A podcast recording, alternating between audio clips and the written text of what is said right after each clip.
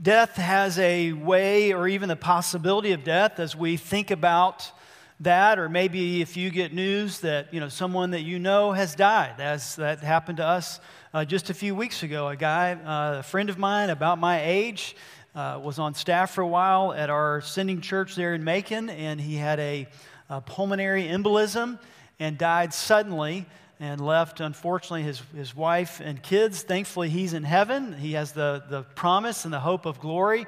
But as we got that news that James Courts had passed away, uh, we were very uh, alarmed. We, we were saddened for the family and for, for the kids for sure, and for his wife. But death has a way of grabbing our attention. There's a finality of death that we as humans understand uh, very clearly. And even the possibility of death, uh, death threatening uh, sicknesses or accidents uh, grab our attention. This was, you know, made clear. The next slide shows who do we see here? Who's that? LeBron James and who else?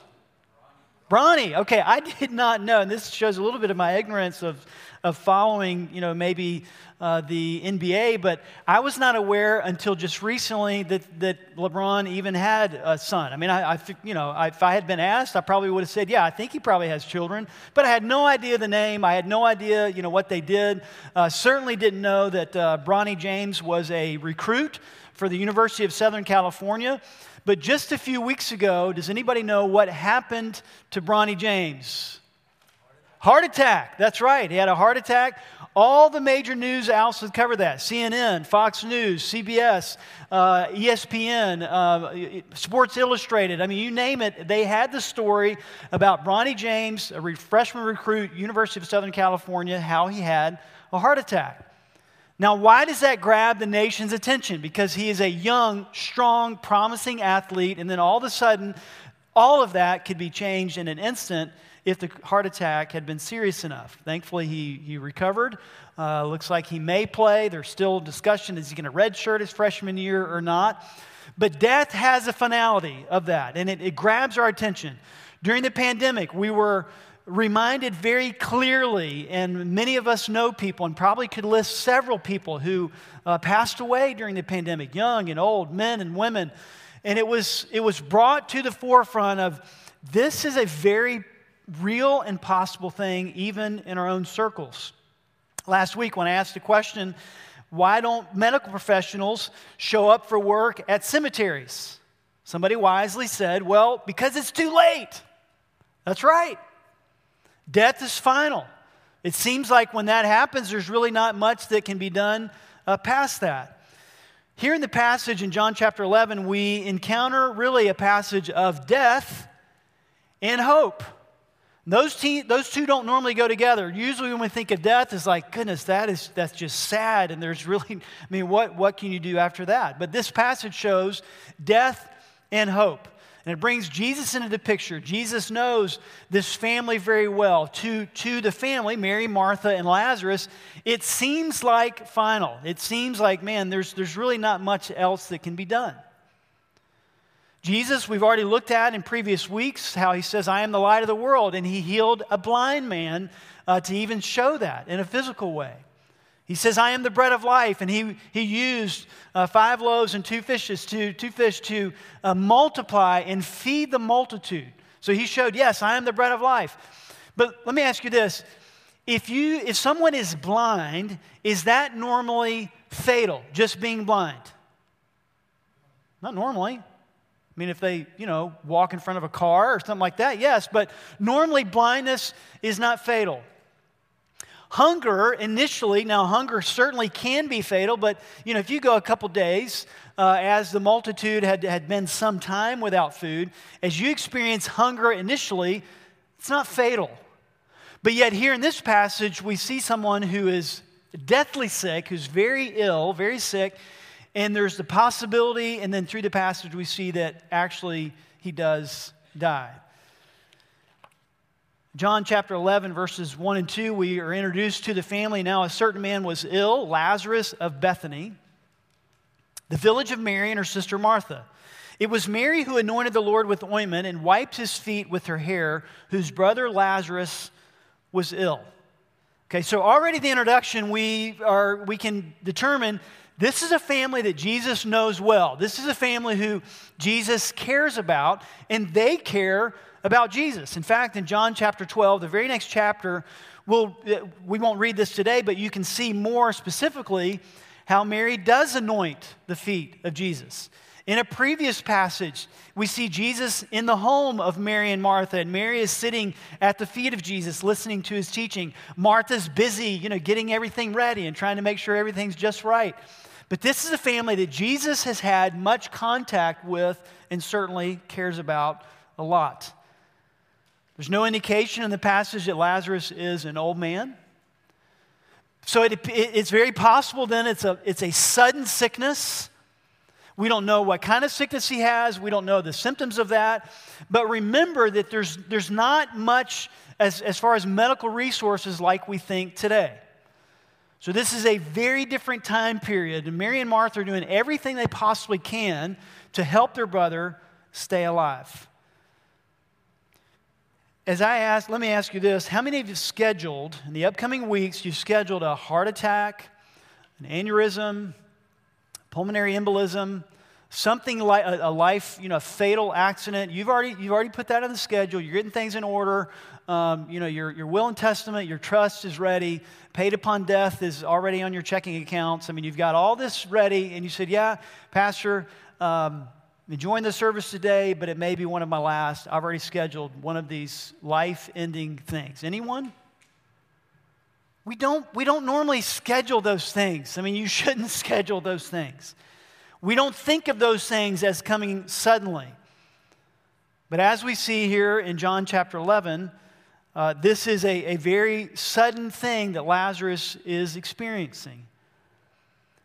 Mary and Martha know that Jesus has performed some amazing miracles. In fact, in John chapter 4, we read about an official who came to Jesus and asking him, uh, he actually walked 20 miles, about the distance that Jesus is away from Mary and Martha at this time. He's on the other side of Jordan. So this man also walked about 20 miles. He found Jesus. He says, Listen, my son is, is at the point of death. Will you come? Will you heal him? Will you help him? And Jesus doesn't even go. He just says the word. He says, Listen, you can go back. Your son's going to be fine. Your son's going to live. He just said the word. He didn't even go back with him. And yes, his son was healed. So as Mary and Martha, as they, as they love Jesus, as they know Jesus, they, they have this, this plan of, well, I mean, Jesus has done these amazing miracles. He just spoke the word, and, and this official son was healed. So we see the fifth I am statement in John chapter 11, and, and through this passage, there are three groups that Jesus, in, in how he reacts and how he responds, is leading these three groups to a greater belief, a stronger belief. For some of them, it's the very beginning of belief in him and trust in him.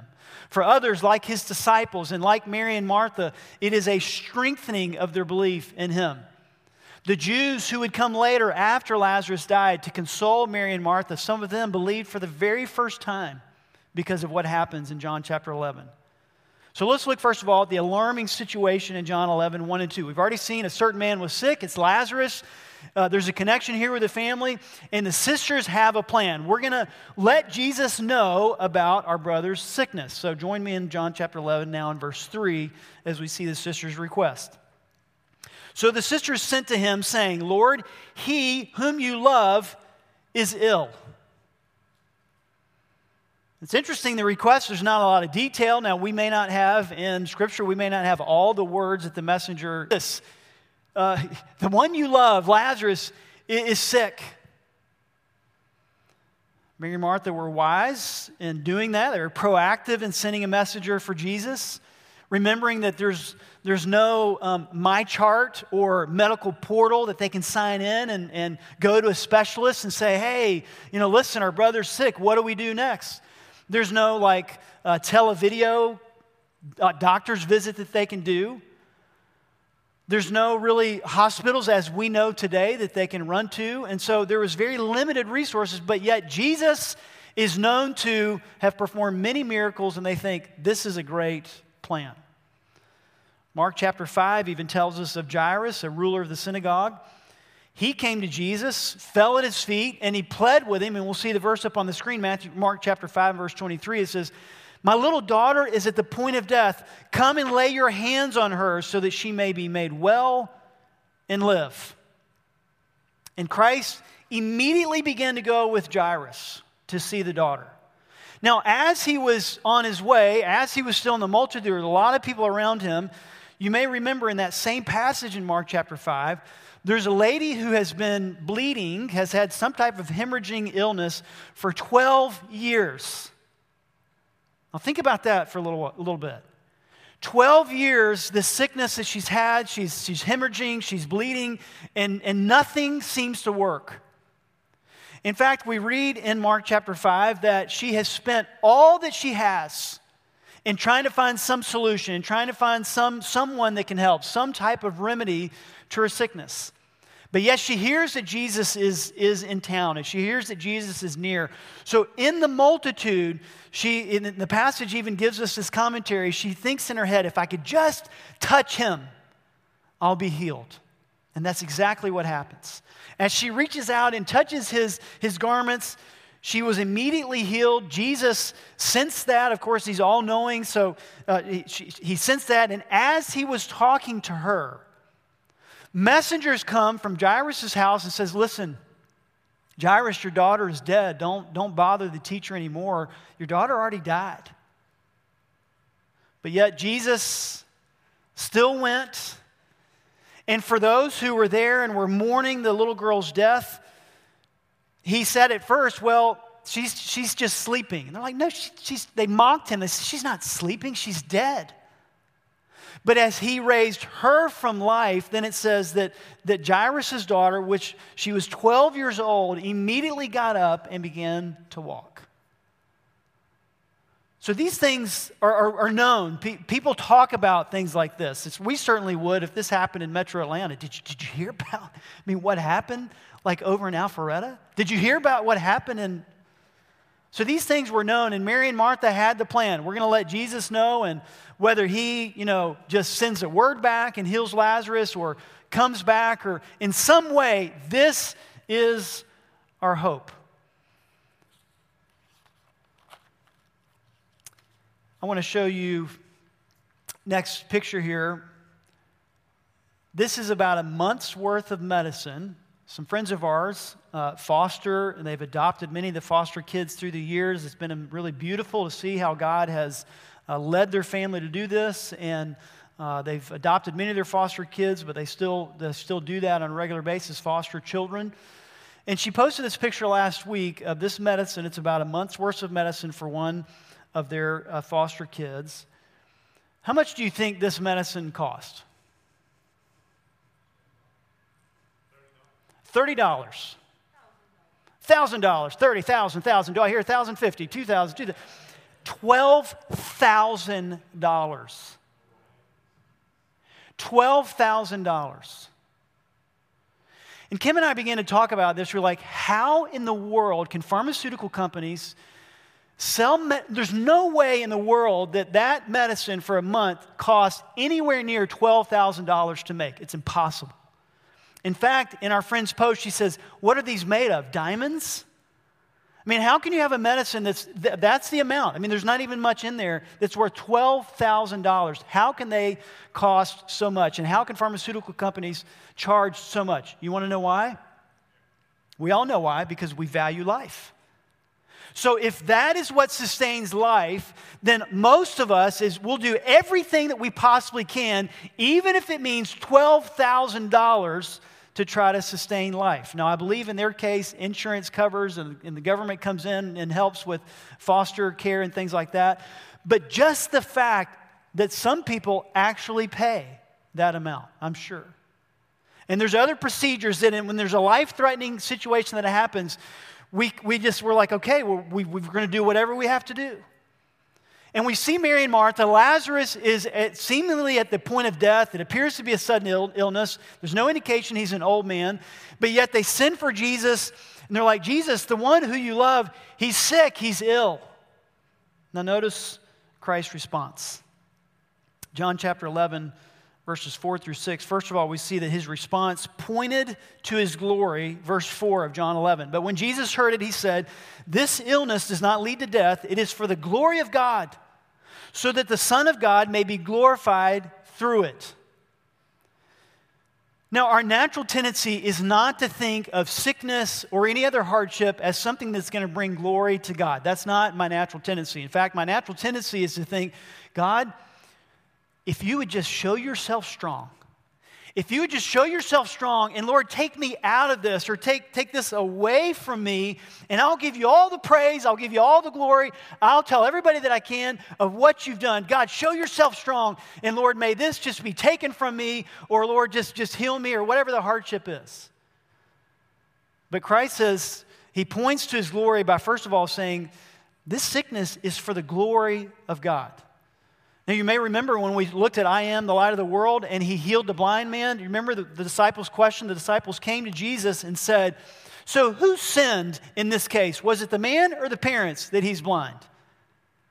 And so I think partly for the benefit of his disciples, Jesus is saying very clearly, as the messenger has just told him, come, he's come from Mary and, and Martha, about 20 miles, and he, he's, he's walked the distance, and he says, Jesus, the one who you love, is ill. And partly for the disciples' benefit, I think he, he says, listen, this sickness is not to death, but it's for the glory of God. There were quite a few people actually who would immediately benefit from this instruction. One, I've already mentioned the disciples. It's very likely that the messenger then would go back the 20 miles, and it was, probably would take about a day if he was in shape and was walking without a whole lot of breaks. So, a day to get to Jesus, give the message, a day to get back to Mary and Martha, and it's very likely that he went back to give Mary and Martha, Martha some satisfaction. And as he would share this message, this was also beneficial to Mary and Martha in pointing them and their thoughts and their mind and their focus to this ultimately will bring glory to God. Later, the Jews who would come to console Mary and Martha would most likely, as they sat with them and, and, and heard part of the story, most likely Mary and Martha would say, Listen, we sent a messenger to Jesus, and we really thought that Jesus would come, but this is what Jesus sent back and said. So even some of the Jews would hear the same message that this is for God's glory. Even in the passage, you don't, you don't see a lot of discourse or really any discourse from Lazarus. So, this passage is not primarily, although Lazarus is a key figure in raising him to life for sure, but Lazarus isn't even the focal point of this.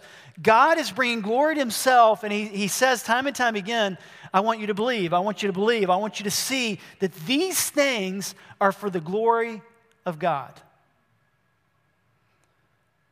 Now, far beyond the initial audience, we're part of the millions that have read this same passage. It's a good reminder to us that as we face hardships, as we face sickness, as we face things that, that maybe we expect and we, we, we hope that Jesus will do, you know, this or this, but as Christ responds and reminds us through his word and even through passages like this, it's for my glory. Christ's response was motivated by his love, John chapter 11 and verse 5. Now, Jesus loved Martha and her sister and Lazarus. So, there's already several occasions that I've mentioned that show that Jesus has a connection with this family. And as you and I respond, or as you and I seek the Lord and we ask for God's help and we look to Him be confident, just like Mary, Martha, and Lazarus, as we'll see throughout this whole passage and narrative, Jesus will respond to us according to his love. We may not always understand it, we may not always be able to put the pieces together, but we know for a fact that he will respond in love. John chapter 15, a few chapters later, uh, Jesus tells his disciples, and really the truth extends to all of us. He says, I've loved you, and there, there's no greater love than to lay down a life, you know, your life for your friend. And I have called you my friends. I don't call you servants, but I call you my friends. And my friends do what I have commanded them. each person could write on your paper, I am a friend of Jesus. You could do that, and it would be truthful. So, just like Mary and Martha and Lazarus, who have this deep connection, and Jesus knows them well and has been in their house, and Mary ends up, you know, anointing Jesus' feet with her tears and wipes the feet with her, with her hair. All this special connection, you and I have the same privilege. They, they had no better standing than we do. And so, as we come to Christ and as we pour out our heart and as we come and make our request, we can know for sure yes, Christ is going to respond for his glory, but secondly, he's going to respond because of his love for us. Christ responded, it was motivated by love. And then, thirdly, Christ's response was meant to move others toward deeper belief. It was meant to move others towards deeper re- belief. John 11, 6. So, when he heard that Lazarus was ill, he went immediately to Bethany. Is that what the passage says? God, Pastor David, I'm not sure what version you're reading out of, but that's not what it says. It says, So, when he heard that Lazarus was ill, he stayed two days longer in the place where he was. Now, if you're hearing this passage for the first time, you were probably surprised by this sequence of events. After hearing how much Jesus loved Mary, Martha, and Lazarus, how much time he had spent with them on different occasions, you, like me, if reading this for the very first time, you probably would have guessed okay, I mean, goodness, in these other instances, Jesus either spoke the word and healed somebody or he went immediately to help. But here he doesn't. But yet it says he loves them. But he stayed two, two more days. We had a group of 36 volunteers come down to Brazil years ago.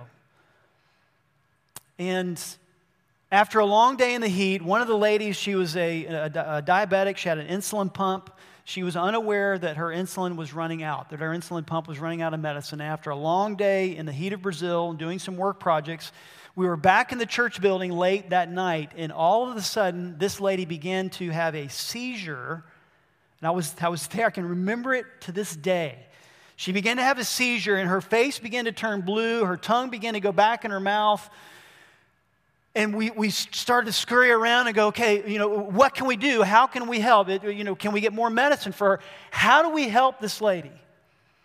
And somebody said, well, Mata's a nurse. She was a Brazilian lady in the church. Mata's a nurse. She lives a few blocks away. Somebody go and get her to see if she can help in this situation. So I immediately jumped in the car, squealed my tires, and uh, drove to her house. Took somebody with me to make sure that we were going to the right house.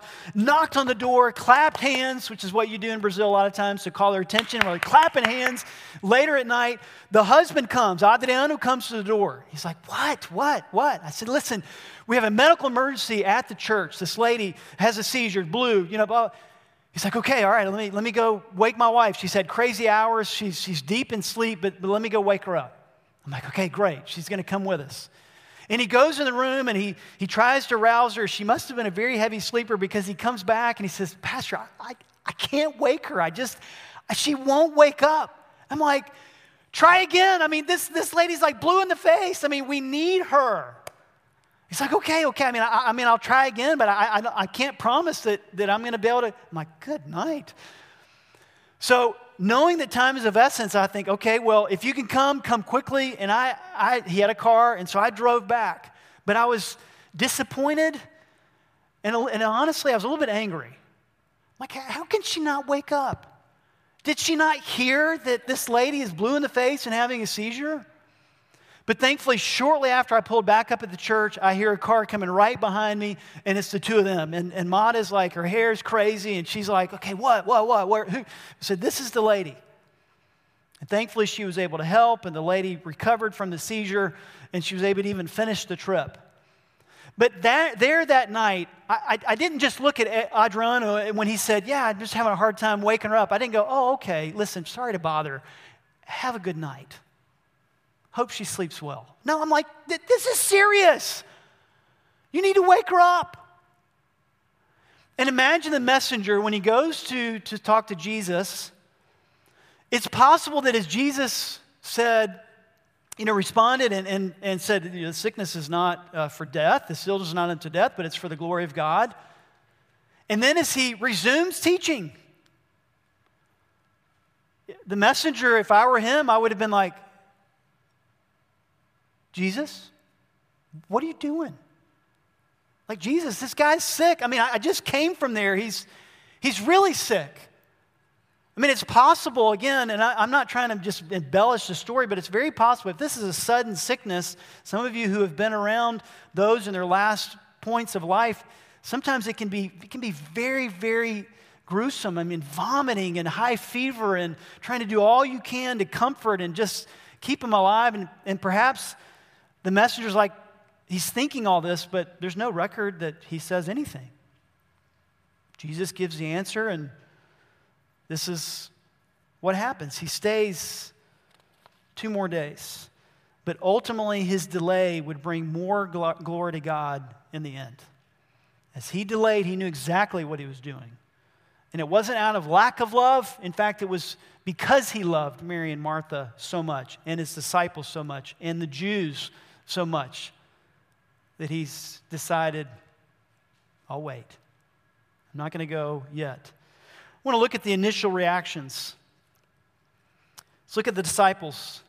They had a limited understanding of his love because notice what they say in John chapter 11, verses 7 and 8. Then after this, he said to his disciples, Let us go to Judea again. So he's already waited two days. He's continued to teach.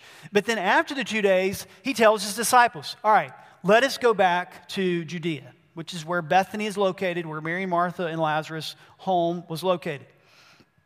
John 11, 8, the disciples said to him, Rabbi, the Jews were just now seeking to stone you, and are you going there again?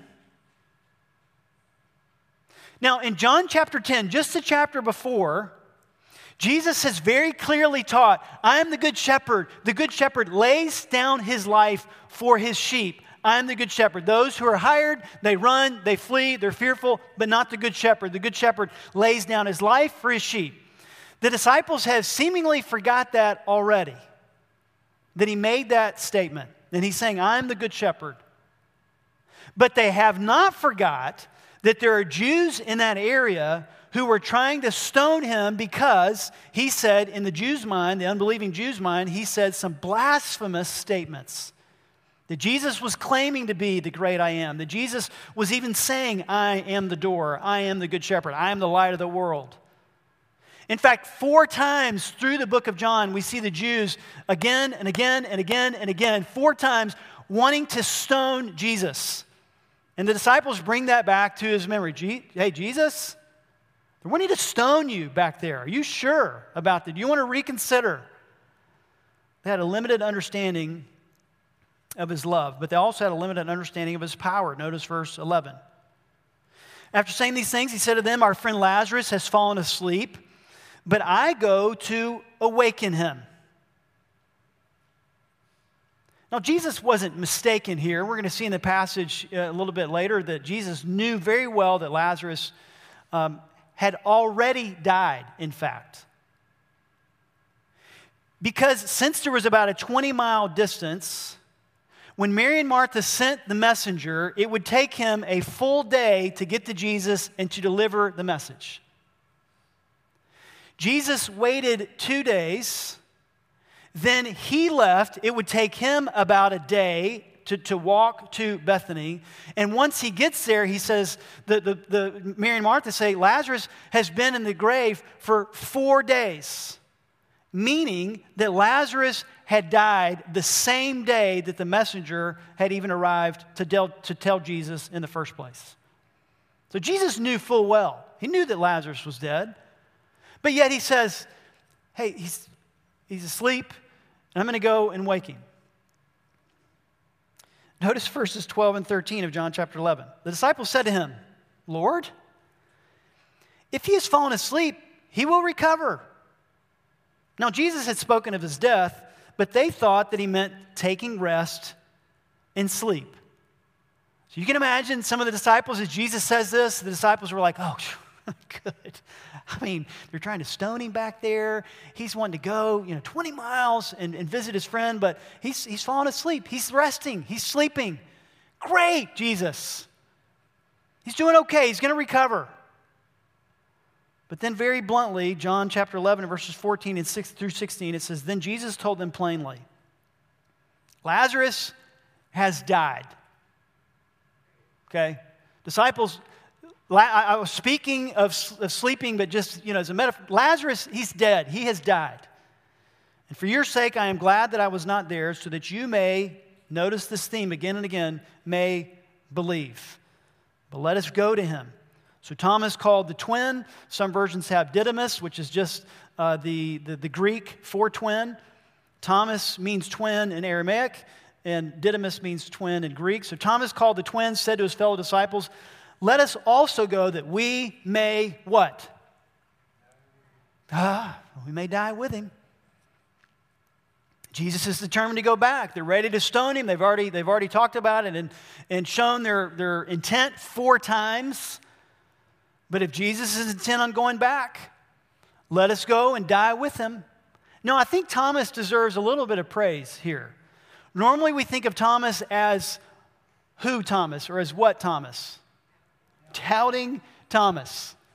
But Thomas says here, I mean, he pro- probably most of the disciples were thinking this, and Thomas just comes out and says it. Okay, all right, let's go. Let's, let's die with him. I mean, if he's going to go, let's go ahead and go with Jesus and die with him. They didn't quite understand his love in the sense that Jesus was ready to go and face potential stoning. He was ready to go and face danger. Of course, he knew that it wasn't his moment, but he, was, he wasn't fearful of what could happen to him. They didn't understand his love. But then they didn't fully understand his power because even in the, even in the context of that, he decides, no, I, we are going to go. And the disciples, okay, well, I mean, if we go, that's it for us. We're just going to go and die. As, la- as Jesus was very blunt with them, I, I'm reminded of a time when I was a kid. I was probably eight, nine years old. We were in Atlanta. Dad pastored a church in Forest Park, Georgia, Forest Park, Morrow area. And there was an older gentleman that had been in the hospital. His wife, uh, Mrs. Stokes, I believe, I don't know if you remember, had made wonderful chocolate eclairs you can tell as a kid, you know, what made a huge impact on me. It was like, this, this is the eclair lady, okay? So she made awesome chocolate covered eclairs, and we, we loved them. But Mr. Stokes was in the hospital. Somebody called our house. Um, for those of you college students and younger, it was actually a home phone. I mean, there's like a cord connected to the wall. I answered the phone and I said, Hello. Yes, um, this is so and so, and just calling to you know, ask your, your parents about, you know, Mr. Stokes and how he's doing. Well, I knew just by hearing things that had been said in the house, I knew that he had already died. So as a kid, I just bluntly said, He's dead. And my parents were like, David, give me the phone. give me the phone. What, what are you about? They asked about how Mr. Stokes was. I just told him he's dead. I mean, he's dead, right? But Jesus had to be very blunt with the disciples. No, okay, he's not sleeping. I'm just, I'm, I'm, I'm going to go and wake him up because to Jesus, death is no different than sleeping.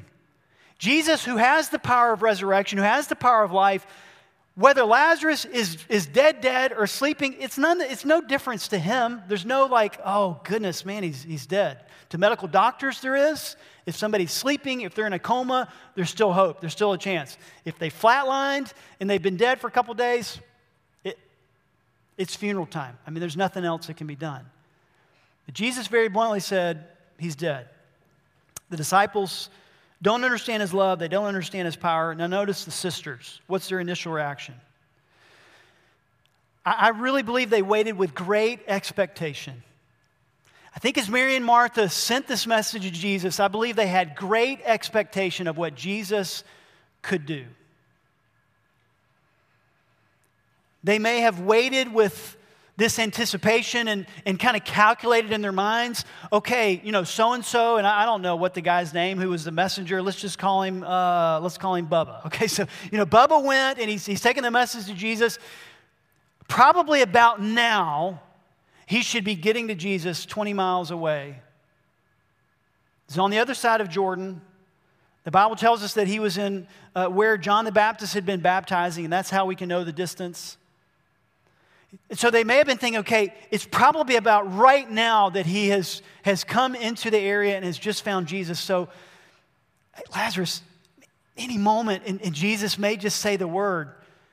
Mary, Martha, you know, they're probably saying to each other, just let's try a little bit longer. Let's hang in there a little bit longer. And then Lazarus dies. They had great expectation. But then perhaps they thought, okay, well, you know, we know that Jesus has raised others back to life, and Jesus may be coming back with a messenger. And so they wait with anticipation once again, and they wait another, you know, another day. And as they are, are waiting and hoping that, okay, once the messenger comes back, certainly he's going to come back with Jesus. And then he doesn't. Then the messenger comes back and they say, Well, what, what did Jesus say? And, Jesus, and they say, Well, Jesus said that this illness is not unto death, but it's for the glory of God. Okay. And then what else? I mean, what else did he say? Did he give any instructions? Did he say, did he have like any, any other phrase or? That's the message. This, this illness is not unto death. I mean, Lazarus, he's dead. Then Jesus finally shows up. They had this great expectation. They felt disappointed and confused. But then as Jesus shows up, they began to question. Begin to question. Christ finally comes into the area. In John 11, 4, we see, but when Jesus heard it, he said, The illness does not lead to death, it is for the glory of God, so that the Son of God may be glorified through it. Didn't understand that. They couldn't f- quite figure out how does this fit into what we are seeing. The messenger may even have told them Listen, that's what he said. And in fact, he continued to teach. I mean, he, he just stayed there in the area. But now he's, he's finally come, John chapter 10, verse 40. He went away again across the Jordan to the place where John had been baptizing at first, and there he remained. So that's, that's how we know where he, where he was. And many came to him and they said, John did no sign, but everything that John said about this man was true. This is John chapter 10, 40 through 42. And many believed in him there. So we know that this is where Jesus has come from. Now let's look at John 11, verses 17 through 21. And there's a very revealing conversation that Jesus has with Martha and Mary. We're going to focus on the conversation with Martha. And we see that she's plagued by the past. She already begins to, to question, and the past has already become a huge obstacle for what she thought she knew about Jesus and what seemed to be happening, and how those two matched, she couldn't quite figure out. John chapter 11, verse 17, it says, Now when Jesus came, he found that Lazarus had already been in the tomb four days. Bethany was near Jerusalem, about two miles off. That's why the disciples were so fearful that we're, we're going to be mighty close to Jerusalem, Jesus. And that's where they were wanting to stone you, but yet you're ready to go back. All right, we'll go and die. So he's, he's near Jerusalem. He's in the city of Bethany. Many of the Jews had come to Martha and Mary to console them concerning their brother. So when Martha heard that Jesus was coming, she went and met him. But Mary remained seated in the house. Martha said to Jesus, Lord, if you had been here, my brother would not have died. Lord, if you had been here, my brother would not have died. I, I don't think Martha was necessarily accusing Jesus. I honestly think she was grieving and she and she was confused and she was maybe hurt a little bit. I don't think she was accusing. But we see a little bit of Martha's personality come out here. Martha is a doer by nature. In fact, when we see Mary and Martha in, in an earlier passage, Mary's the one that's sitting at the feet of Jesus, listening. And Martha's busy. I mean, she's getting this ready and getting the silverware out and putting the plates down. And she's trying to get the stuff, you know, the, the, the, laundry that's been out to dry. And she's getting these, these things. And at one point, she comes to Jesus and she says, Jesus, can you tell Mary to help me? And Jesus says, Mary's chosen the best thing, actually, Martha. So, that, I mean, this is part of Martha's nature. She's a doer. The same thing is true here. I mean, Lazarus has died, and she hears that Jesus is on the way. Jesus hasn't even made it to their house, and Martha's like, I'm going to go meet him. It's the first one to talk to Jesus. Jesus, if you had been here, my brother would not have died. Later in the passage, when Jesus actually makes it to the tomb and Jesus says, you know, take the stone away, who's the one that speaks up first? Martha. No, no, hey, what? Jesus, four days. It's going to smell really bad. So Martha's a doer here, but she's come to, to, to, an obstacle, to a door here where there's nothing else that she can do that'll change anything. And I believe in God's love. He's allowed her to get to this place. She's probably been busy. She's a, she runs out, but yet there's nothing else she can do. She can't bring Lazarus back to life. In her mind, she doesn't think that Jesus is going to bring him back to life. There was great hope that Jesus would heal him, but she doesn't seem to have a whole lot of hope that he's going to bring Lazarus back to life. And she's plagued by the past. There's nothing else that she can do.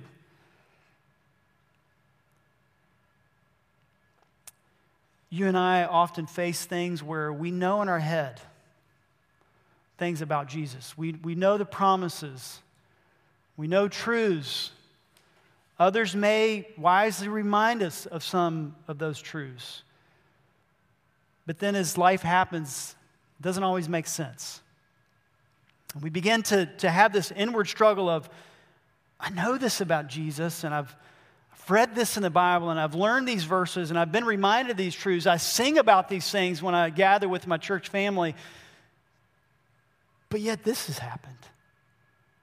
How, do the, how does what happened in my past, how does, how does this experience, how does this obstacle match up with Jesus? Now, for unbelievers, it's even more difficult, obviously time and time again through the years as I've talked with unbelievers and tried to share with them about the love of Christ and his purpose for their life and his, uh, the, the offer of redemption, of salvation by grace, time and time again I've heard unbelievers say, But David, answer me this. If there is a God, and the God that you, try, you, you describe, and a Jesus that is all powerful, and a Jesus that is all loving, and a Jesus that cares about every single individual in the world, why all the suffering? Why all the suffering? Why do kids die of hunger around the world? Why are kids and innocent people, women and others alike, abused sexually every day of, uh, of the world? Why does that happen? If God is God, then, then and oftentimes they look back to the past. And those past things become obstacles of how do we match up? How can uh, you know somebody that's exploring and thinking about Christ? How does that which happened in the past match up to what the Bible and what we as believers are saying about Christ? Becomes an obstacle. As believers, we're tempted to think some of the same things, not necessarily that we're going to abandon God, but we do oftentimes begin to think, you know, if the Lord had really wanted to, he could have healed my child. If the Lord had really wanted to, He could have opened that door or opened that door.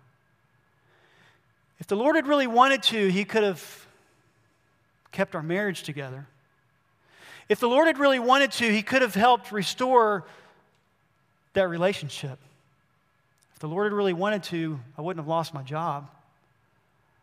I wouldn't be going bankrupt right now. And that's where we're plagued by the past. We begin to have this inward struggle of, man, I know these things about Jesus, but they don't seem to match up with what's happening. I want to finish with John chapter 11 and verse 25, part 1. Now, thankfully, we're going to see a whole lot more next week of all that God does.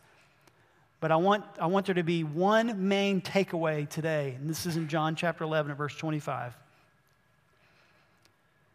Jesus said to her, I am the resurrection and the life.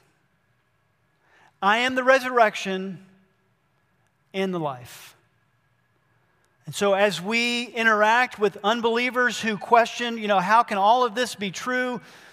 We can say, listen, Jesus Christ is life for you, present, current, now.